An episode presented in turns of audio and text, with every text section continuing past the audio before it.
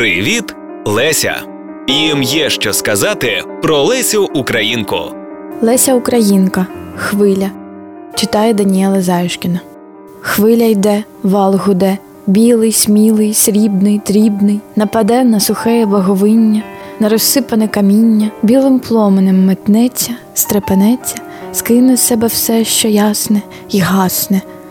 Хвиля смутна, каламутна, вже не ясна, вже не біла, відпливає посумніла, мов двохробу, і з плачем до себе горне баговиння, тьмяне, чорне, мов жалобу, і зітхає, і втихає, рине в море величезне і чезне.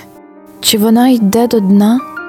Може, буде там покірно, мов рабиня, тихо, вірно, колихать малі молюски, гаптувать прозорі луски, на коралі класти карби, вартувати морю скарби, і слугою, під вагою, там вона до віку стане і не повстане, чи полине межі сестри, межі милі, вільні хвилі, розтечеться, розпливеться, знову сили набереться, потім зрине і гучна, і бучна переможно валом сплесне і воскресне.